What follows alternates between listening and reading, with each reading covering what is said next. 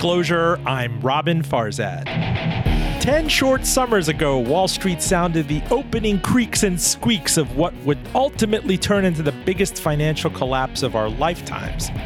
Worthless mortgages, insolvent banks, the rot emanated from Bear Stearns to AIG to WAMU, Lehman Brothers, it's pretty hard to imagine that all that happened now that everything is so calm. After all, the Federal Reserve and central banks the world over have since taken interest rates down to next to nothing.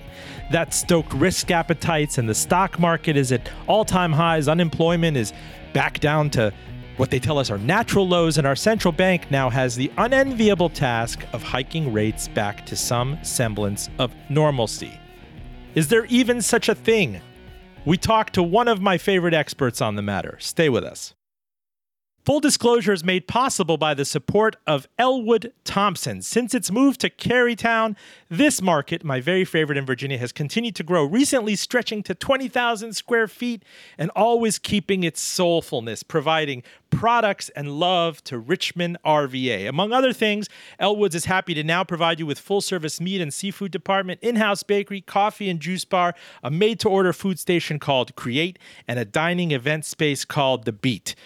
Uh, I practice what I preach because I'm there almost every day. I love the joint. I love its stewards. I love its owners, Ellwood Thompsons. Visit them at the corner of Ellwoods and Thompsons, hence the name at the top of Carytown. Joining us is none other than Edward Harrison, former European credit markets and M&A guy who actually started out as a diplomat.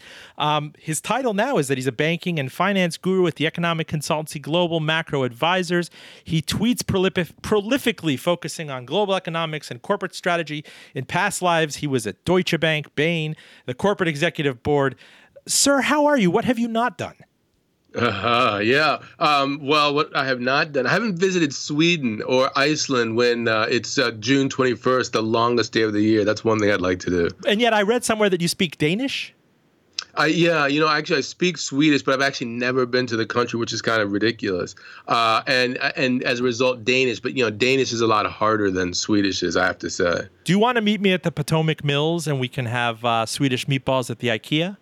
Yeah, that would work for you, me. You yeah. are too cultured for that, sir. There, there, are many, many bigger things on your mind right now. After all, with what we said was uh, very true, and it's hard to believe that the world was falling apart nine, ten years ago. Especially when you look at this, uh, these lines about what they tell us is a market melt up, and volatility is at lows we've not seen in years, and risk is overrated, and central banks are, you know, they're pushing on a string if they try to stimulate any more. Uh, have you, you know, having studied history and economics, have you seen any parallel to this in modern economic history?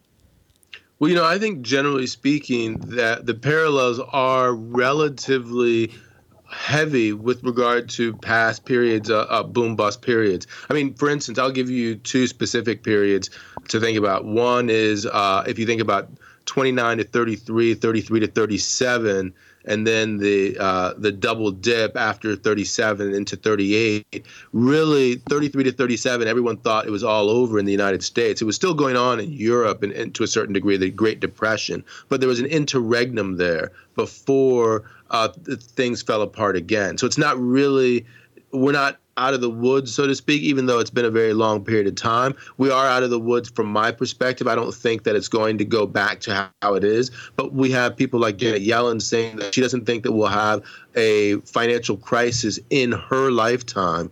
And and I'm not really as sanguine about things. then uh, another period that I would give you is the period of 73, 74, where actually, if you look at various markets, the Irish market, the UK market, when you take into account inflation, some of these markets went down like 90% on an inflation adjusted basis. And and the, the period before that was a period of, of great wealth, of uh, good economic times, et cetera. And then there was a lot of volatility right after that. But eventually you got to a much more boom type period in the 80s. So you could say that every 40 years or so, there is what I would consider a major uh, depression. There was the deflationary depression uh, uh, 80 years ago. Then 40 years ago, there was an inflationary uh, depression. And then now we've done much better, and we're calling it the Great Recession as opposed to a depression. Edward, I want to take you back to August 7, 2007. I know you like to wonk out on this stuff and I can't get I can't get my head around this. I went to the Federal Reserve's website. The Board of Governors of the Federal Reserve System has minutes and statements from the Federal Open Market Committee which decides uh, its target interest rate, after all. Um, this on August 7, 2007, approximately 10 years ago, the FOMC decided today to keep its target for the federal funds rate at five and a quarter percent. That's my emphasis added.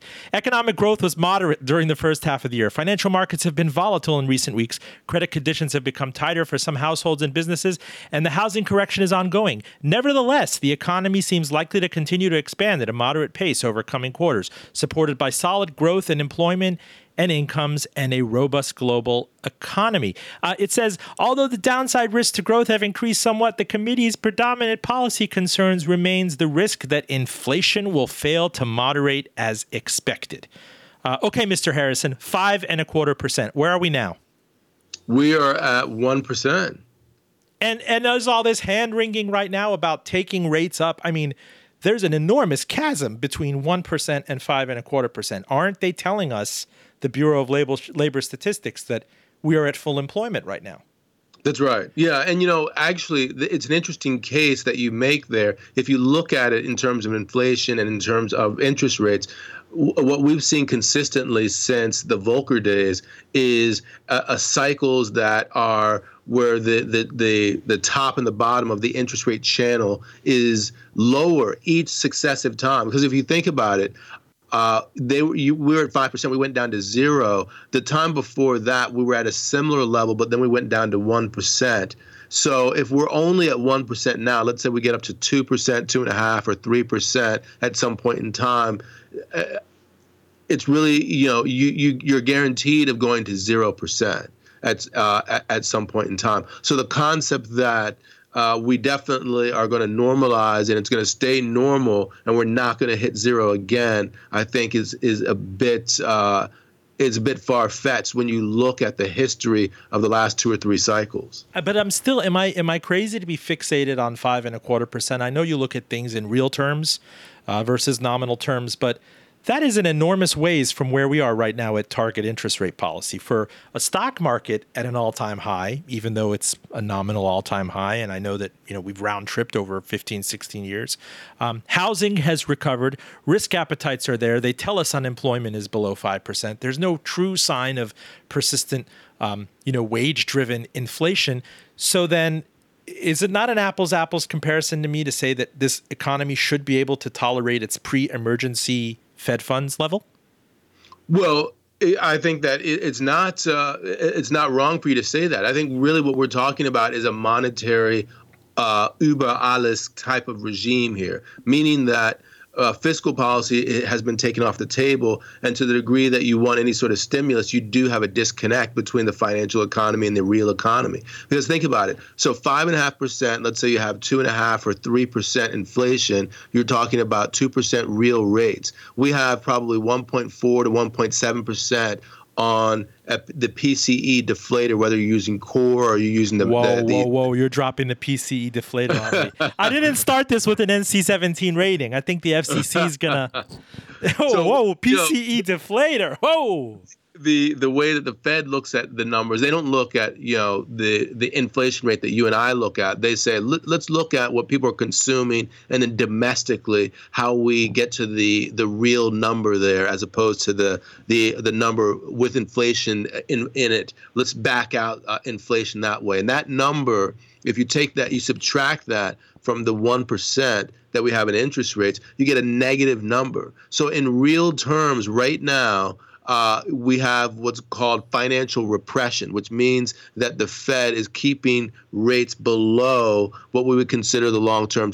Uh, and, you know, Janet Yellen, she admits this. The Fed, they admit that, you know, they are still adding stimulus to the economy. But what are you supposed to do when you're when you're trying to increase rates slowly uh, and not tank the economy, but you, as the Fed, have been the only game in town over the last six or seven years. You know, there's been no fiscal, there's been no other measures of of uh, additional add to the economy other than the Fed. since, say, 2009, 2010. So ultimately, I think this is a uh, there's a disconnect as a result of that between where asset prices are now where they have been at the tops of previous cycles and where the real economy for average ordinary workers is in terms of uh, their wage gains, in terms of how they feel about how things are happening. Edward, let me ask you about that. Do you do you believe uh, that we are at full employment? Is that a fully loaded number?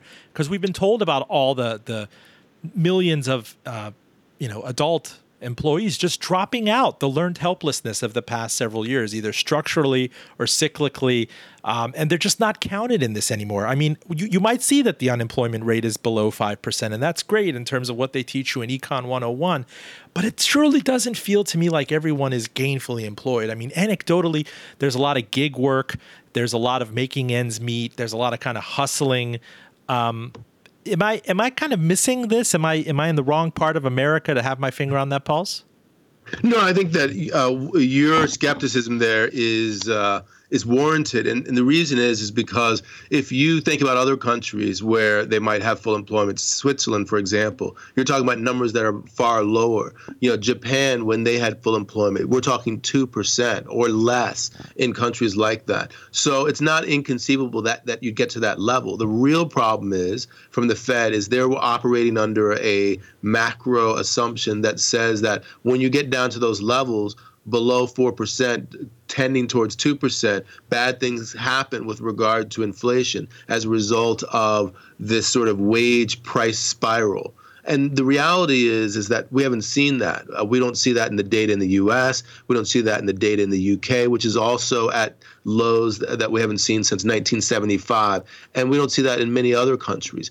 Uh, the question then becomes: Do you really want to uh, uh, act based upon the, the paradigm based upon the fact that inflation may come. So you have this dichotomy here where in the real economy, it could still use additional juice, but at the same time, the financial economy is doing incredibly well. So you're sort of between a rock and a hard place if you're the Fed or any other central bank, because at the end of the day, you are looking at asset prices that are pretty inflated. But at the same time, I really don't think we're at full employment. Full disclosure, I'm Robin Farzad. You are listening to Edward Harrison of Global Macro Advisors, a Wall Street veteran. He's been at Deutsche Bank, at Bain Consulting. He, in a past life, was a diplomat. I mean, sir, you are a veritable Epcot Center World Expo of experiences. You speak some German, Dutch, Swedish, Spanish, and French, as well as this mellifluous English that you are giving me today with, what was it, the PCE deflator? yes, the PCE deflator. Let me ask you one stat out there out of all the noise and, and kind of wonkistan stuff. If there's one stat that you believe more than anything else that cuts to the chase, that cuts to through the BS, whether it's micro or macro or Wall Street generated, what would it be?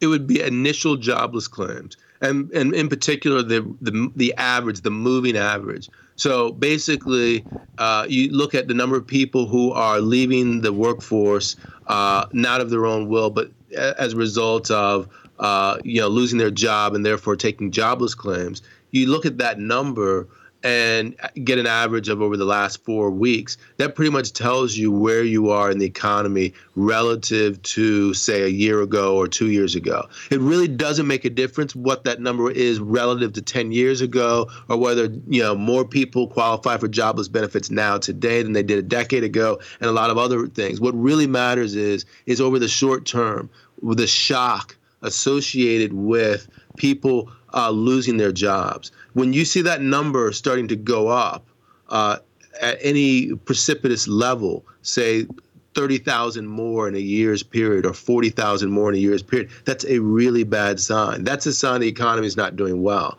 When we see the, the levels coming down or stabilizing as they have at the incredibly low rates, we saw today less than 250,000 people who uh, who filed initial jobless claims in the last week. That's a very good sign that this economy can continue to grow over the the coming uh, you know two terms, two two consecutive quarters. And do you believe that inflation is is essentially non-existent, the kind that matters? I mean, I'm not talking about you know food and, and energy inflation, that talk about the core inflation and wage spiral inflation, the likes that we haven't seen maybe since the 70s, early 80s.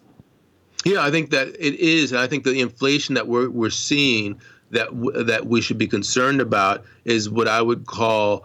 Uh, you know, um, productivity inflation, let's call it, because there's a concept out there, a guy by the name of Baumol, who died recently, a great economist, he uh, saw that when you don't have a, a, lot of productivity in a specific branch of the economic sectors, let's say healthcare as an example, because you know you're you're not going to get huge improvements. There's a lot of labor that's involved in that. Education's another one.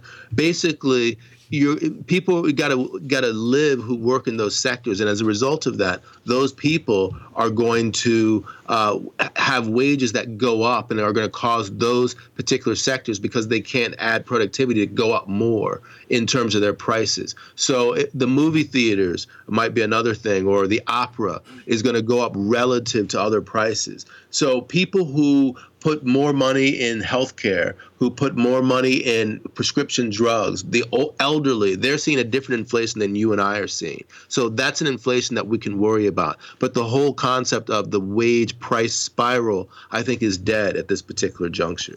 Do you think there is a possibility of that huge tax cut coming down the pike? I mean, the first 100 days of the Trump administration might well be over. Uh, but it, it seems like you get the impression that there are a lot of uh, people, especially in the GOP, willing to hold their noses on someone they don't necessarily uh, admire and want to kind of thump the tubs over in order to get a tax cut, in order to get some of that that pork barrel stimulus through.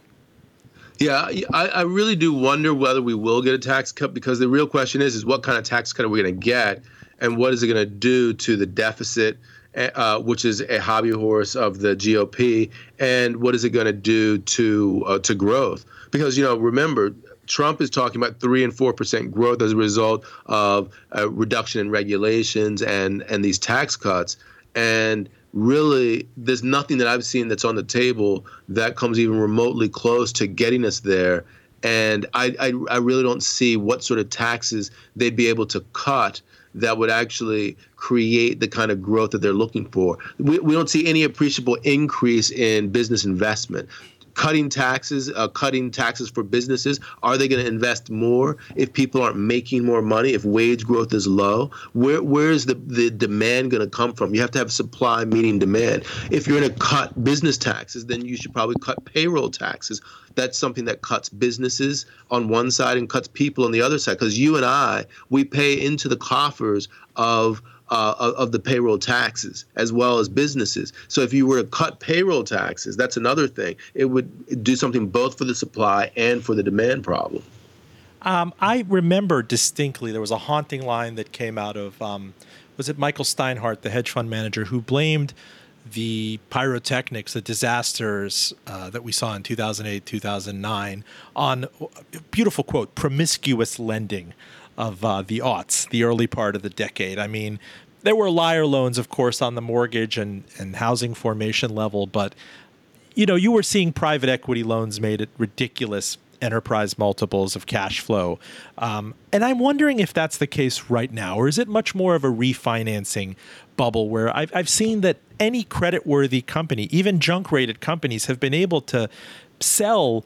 Uh, debt at very convenient terms. I remember there were some placing, you know, the University of Pennsylvania placed what was it, a hundred year debt or fifty year debt? If you're a John Deere, if you're a McDonald's, I mean, all that all that money has kind of been embedded from the Fed's generosity. The Fed was out there buying trillions of dollars of of assets, not just Treasury securities, but mortgage backed securities, and there was this feeding frenzy on anything that was credit worthy.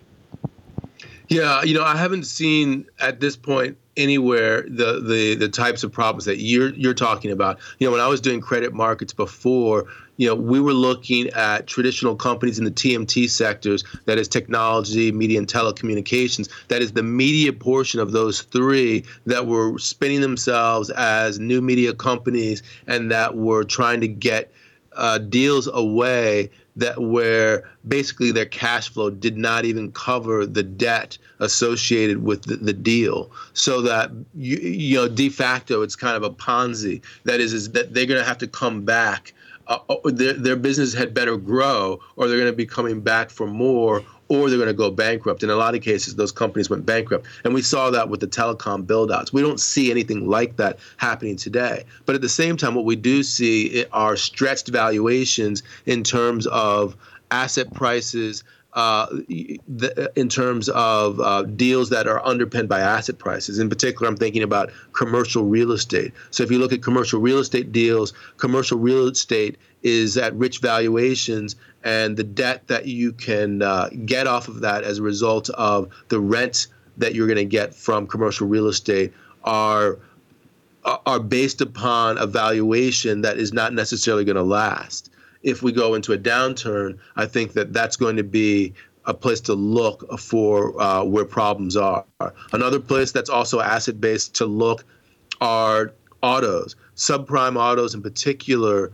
Is that's a, a sector where we're seeing uh, uh, problems with regard to the recovery value of the vehicles. We're seeing problems in the auto sector in terms of the ability for for companies to actually get cars off the lots without actually giving discounts. So that's also a strain there. And and again, asset prices are are a problem in, in that sector. But really, are those sectors as large as the housing sector was? I, I mean, the, the housing sector was so large before that I think that that's why it was the mother of all of all crises, and we're not really seeing the same sort of problems in that sector that we saw before. Edward, are you at all worried about uh, the, the, the mini crisis uh, driven by Amazon in retail emanating out to commercial property? Commercial property, I mean, if you look at REITs, they've had a spectacular 15 years. Um, in that in that hunt for yield, the global search for yield, not just with the United States taking rates to zero, but you saw this the world over. You saw negative rates in some of your favorite Scandinavian countries. Look at Switzerland. Look at the most developed countries in Europe. Look at what's happened in Japan.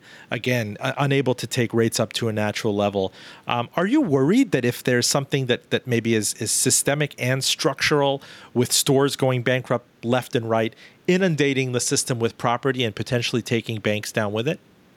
Yeah, I, am concerned that the smaller to medium sized banks uh, are the ones that are most leveraged to the commercial real estate sector, and that those co- companies will not be able to withstand the the onslaught. And as a result of that it's going to be a contraction of lending that will make the next downturn more severe. But i'm not concerned that that's going to be a systemic issue. You know i'm not concerned that the Citibanks and the bank of americas of the world are going to go under as a result of commercial real estate. So if we talk about crisis we're talking about a lesser crisis here than than before. Maybe it's a crisis of the order of the uh, the S&L crisis hold up. isn't it crisis. amazing? Again i'm interrupting you. Isn't it amazing that we're looking back at that as so tiny in comparison to right, what we saw right. in 2008?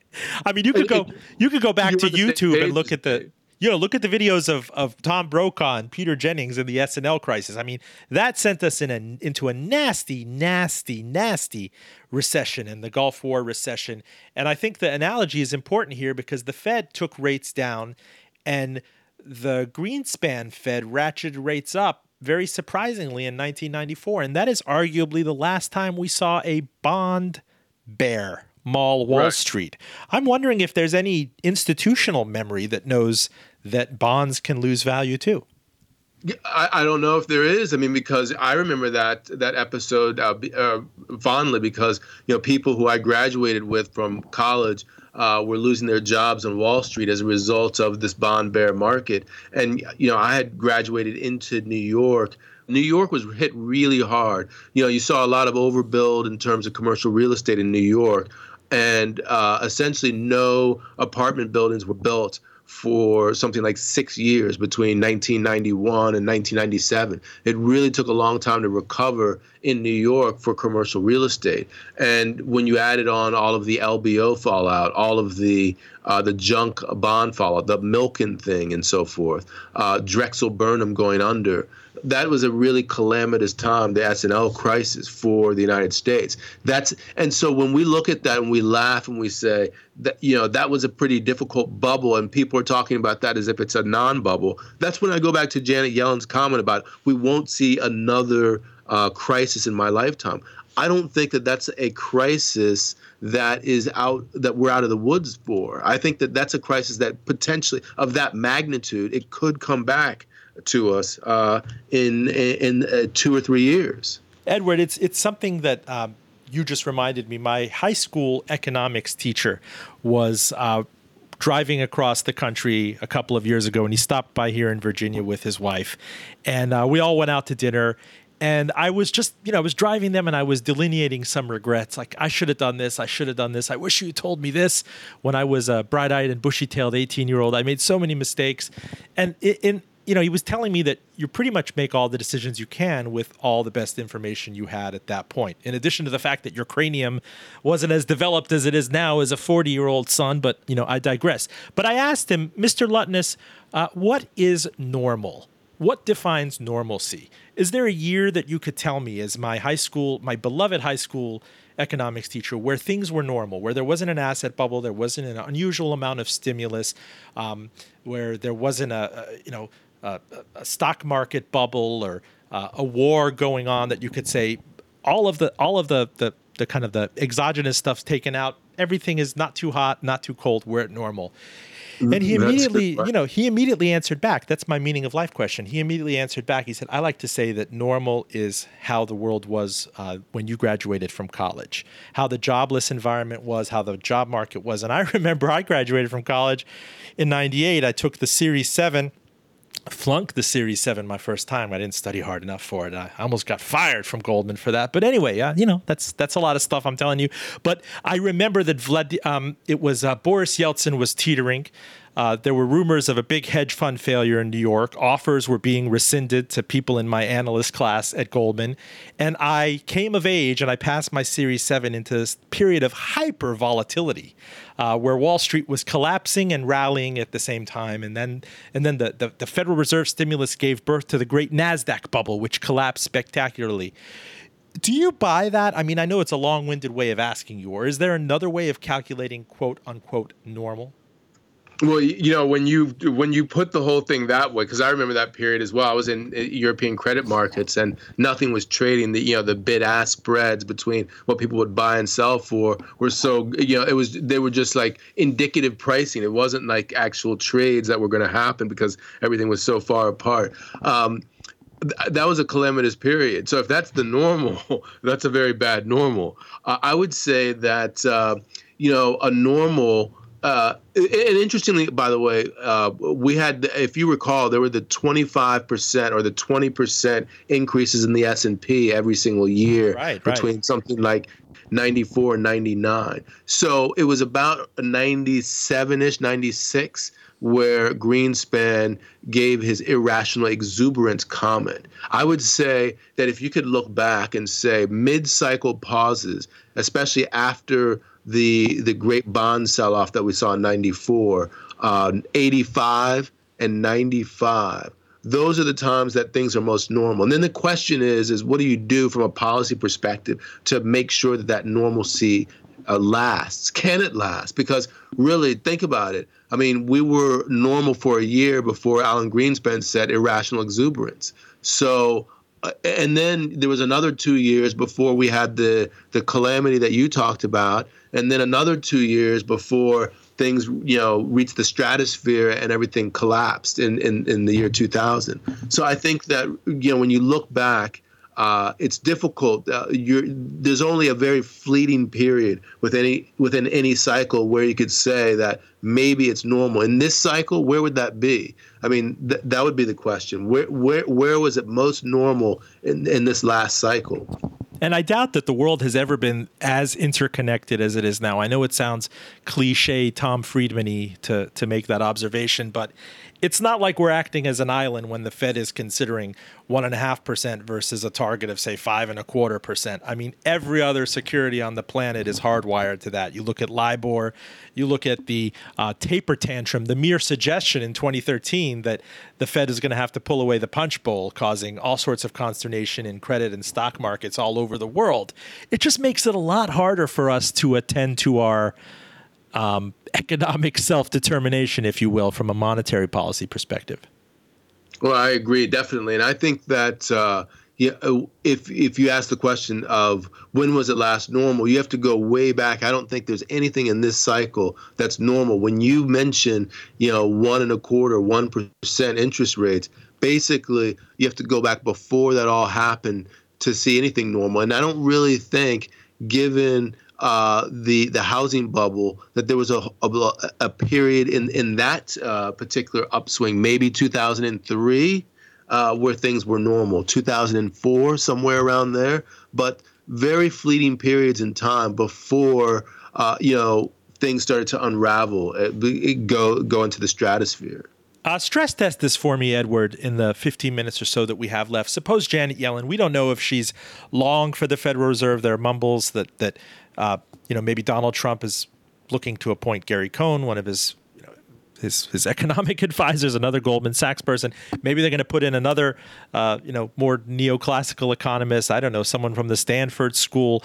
Uh, but she only has so much time to assert whatever her plans were from a, a, a targeting perspective. Is she justified, for example, in coming out looking at asset markets and joblessness right now and having uh, an unannounced rate hike of say 50 basis points and if she did something like that would you see a repeat of maybe the crash that we saw in 1994. Again, I'm focusing on the fact that we were at five and a quarter percent before all this has happened. And even after she's increased incrementally, albeit a lot slower than imagined, we're still at below 2%.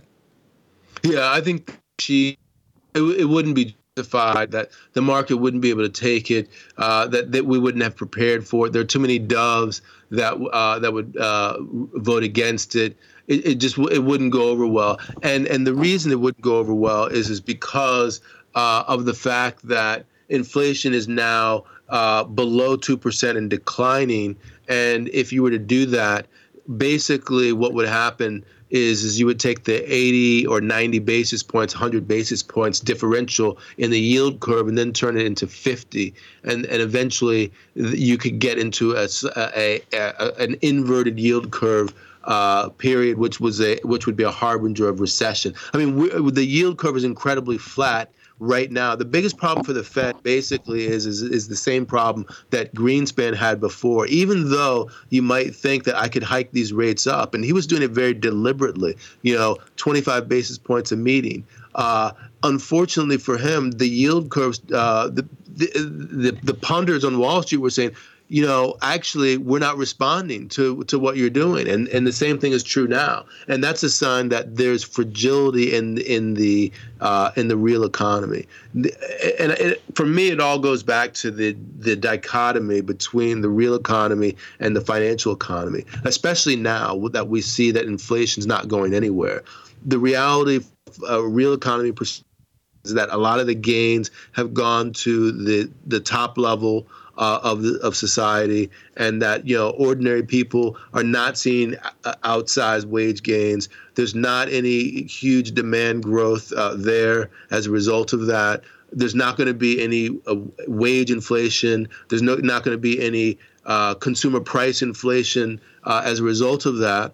And so, if she jacks up rates, what we're going to see is is the yield curve flattening, and that's going to be a harbinger for problems to come. Full disclosure, we're talking to Edward Harrison of Global Macro Advisors, a credit guru, one of the, the favorite uh, people that I follow on the Twitters. What is it, Credit Writedowns? That's right. Yeah. I love that account as, as you are intensely followed, sir. Um, I do have a question regarding the banks. Why is it I walk into a Bank of America and it's it's very sparsely staffed and the attitude there is like they're doing me a favor if they open me a checking account or a savings account. Shouldn't you be elated at money costing nothing for this long if you're a bank? Well, you know, I wonder uh, are they how, what they think about retail deposits now in the uh, aftermath of the 2008 debacle because you saw everyone uh, taking a grab at retail deposits because at the uh, there was a time and period where you weren't you didn't matter, Robin, because at the end of the day they could get uh, they could get their funding in the wholesale markets, but we saw how fleeting uh, wholesale deposit wholesale um, funding was when when that whole market dried up. So I think that you might get a better reception if you tried to go into the bank today and, and, and open an, an account. Uh, I think that if you were to, and in fact, let me say, my experience has been recently that, and I don't know how they got my name, but uh, a lot of different banks, HSBC, Citibank, uh, JP Morgan, Chase, I've been getting solicitations about, uh, you know, open an account with our, our private uh, client uh, service group and we'll, you know, fund your account. We'll give you an extra 500 bucks or something like that. I think that what we're seeing now is uh, really they're saying, look, it's not the top 1%, but it's more like the top 10% are still doing pretty well. Uh, let us uh, go down the path from from the top 1% to the top 10 and try to uh, capture those people and make them our clients because that's where we're going to get the money. But if you're an ordinary citizen, you know, who only has a, a $250 in your uh, savings account, then the banks basically they don't really care anymore. But I would think there'd be a broader competition for um, restive cash. If other assets are doing really well, again, it harkens back to Mr. Lutniss and Econ 101 and Econ 102. I hope you're listening, good sir. You've been a great influence, though I have no idea what the economy has done over the past 20 years. Um, I shouldn't there be more of a competition for my money? I mean, real estate is hot. Um, rents are hot, REITs are hot, the stock market is soaring, small cap, mid cap, large cap, emerging markets are resurgent again. Uh, but it's not like the banks are really competing for my money. They'll put up a poster and they'll say, Super Saver balances of $10,000 and above get 0.95%. And that's just been going on for five, six years now. Right.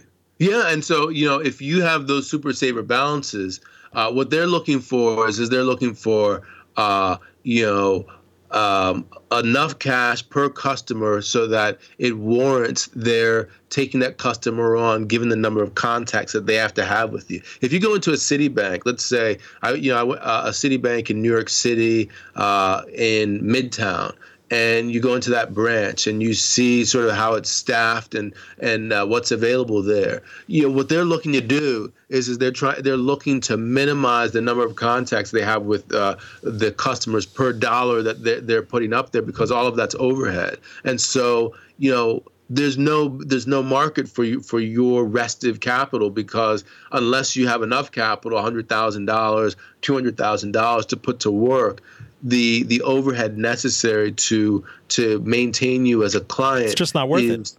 It's not worth it for them. Uh, they want to automate it as much as possible in order to justify your your being there.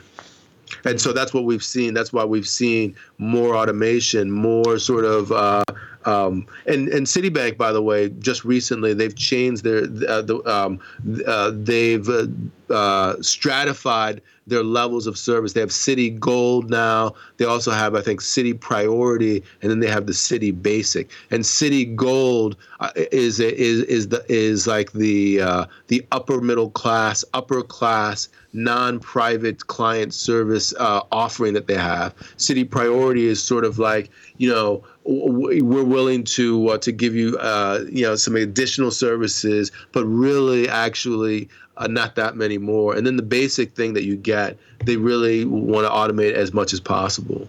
Are you surprised that Goldman Sachs is still dabbling in the kind of retail banking experience?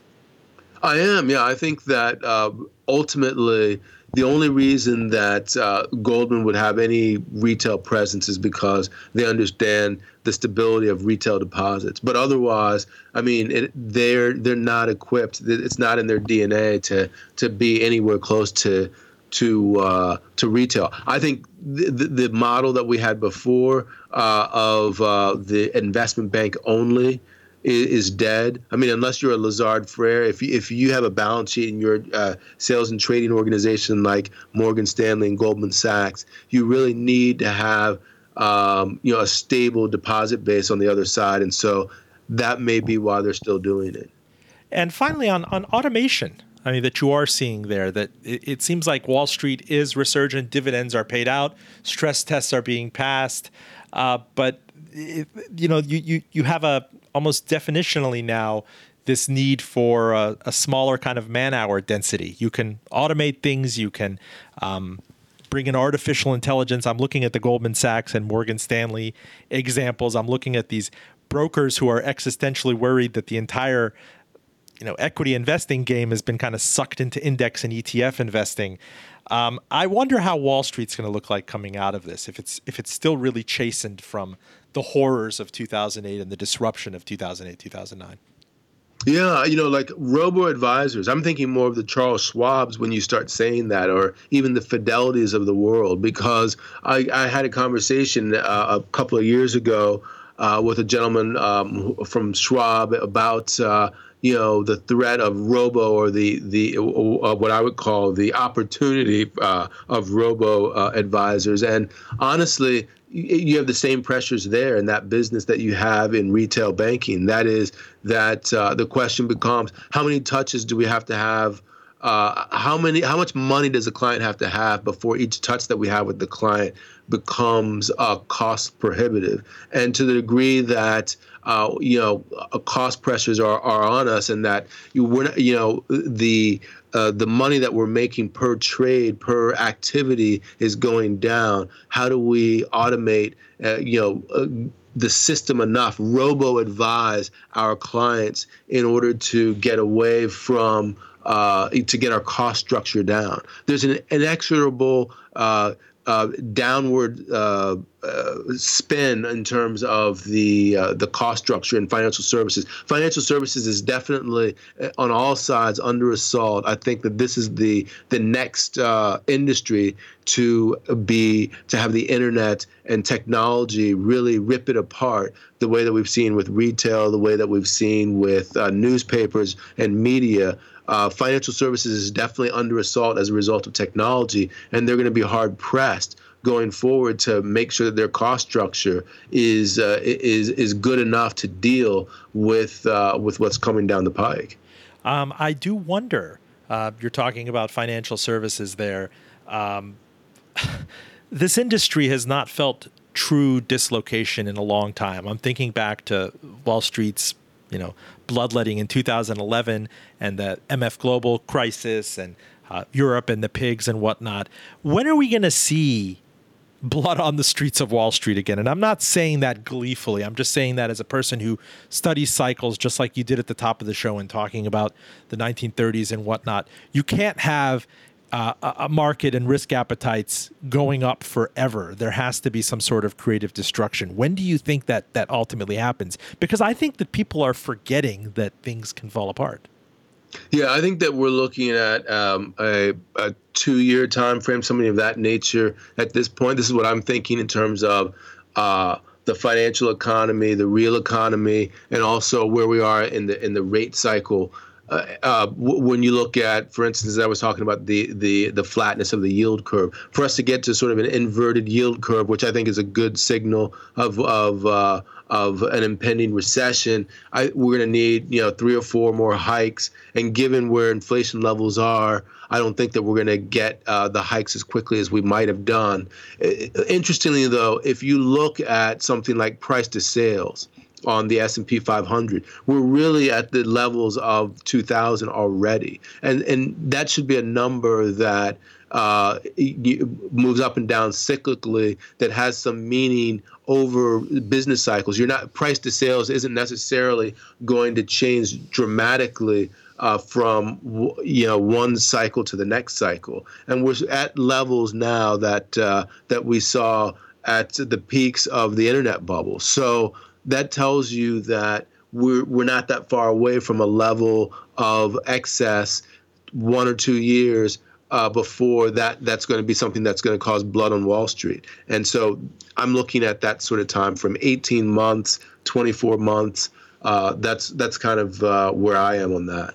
Edward Harrison, Mr. Credit Writedowns, banking and finance specialist with Global Macro Advisors, veteran Wall Street guy. A, a sell a line heartthrob. I've been told you're going to be featured in GQ or something. you know, that's how you get the heartthrob rate at Citi and J.P. Morgan. I mean, they'll give you eight percent risk free. Uh, thank you so much for finally joining us. I know I've been badgering you for a good year or two. It's been good to finally get in touch and to uh, to talk to you. And now you have you have me down on record as saying 18 to 24 months. So if by 2019 my uh, my my call doesn't come out, you can call me out on it. Well, you'll be treating meatballs at IKEA. Full disclosure, we are on NPR One, a fine app. Check it out. And on iTunes at fulldradio.com. On Twitter, we're at fulldradio.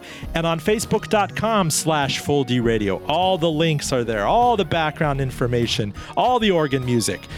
Really, we are inverted dovish hawks in nominal terms. Although the downside risks to our growth have increased somewhat, full disclosure's predominant policy concern remains being as badass as possible week in, week out. I'm Robin Farzad, back with you next week.